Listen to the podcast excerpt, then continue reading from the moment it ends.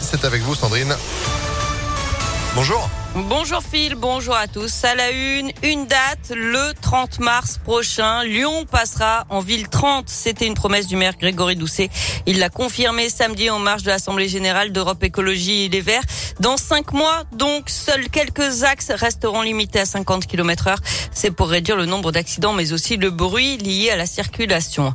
À la SNCF, de nombreux trains supprimés à partir d'aujourd'hui sur la ligne Lyon-Saint-Etienne. Aucune circulation entre 10h15 et 15h30 dans les deux sens pendant 10 jours jusqu'au 5 novembre. C'est pour permettre des travaux.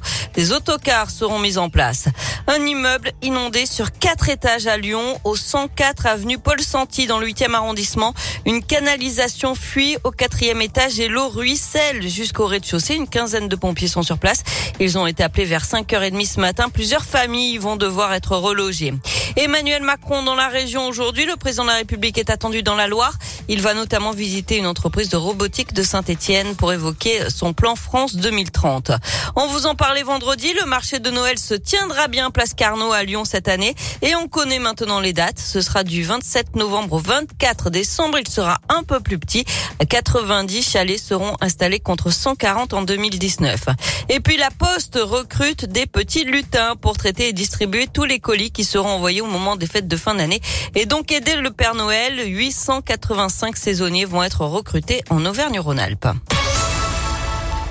On passe au sport avec euh, du foot et l'OL qui s'est sabordé à Nice. L'OL menait 2-0 avant d'encaisser trois buts dans les 20 dernières minutes de jeu.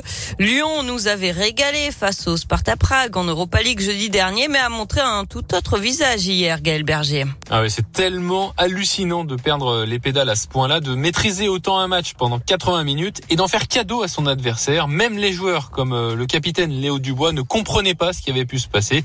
En tout cas, la thèse de l'accident ne tiendra pas puisque l'OL avait déjà gaspillé deux buts d'avance dans les dix dernières minutes. C'était contre Clermont avant de concéder aussi l'égalisation dans le derby à la dernière seconde. Les joueurs et le staff assurent que le problème n'est pas mental ni physique, soit, mais il va falloir en trouver la cause très vite pour éviter que le scénario ne se reproduise.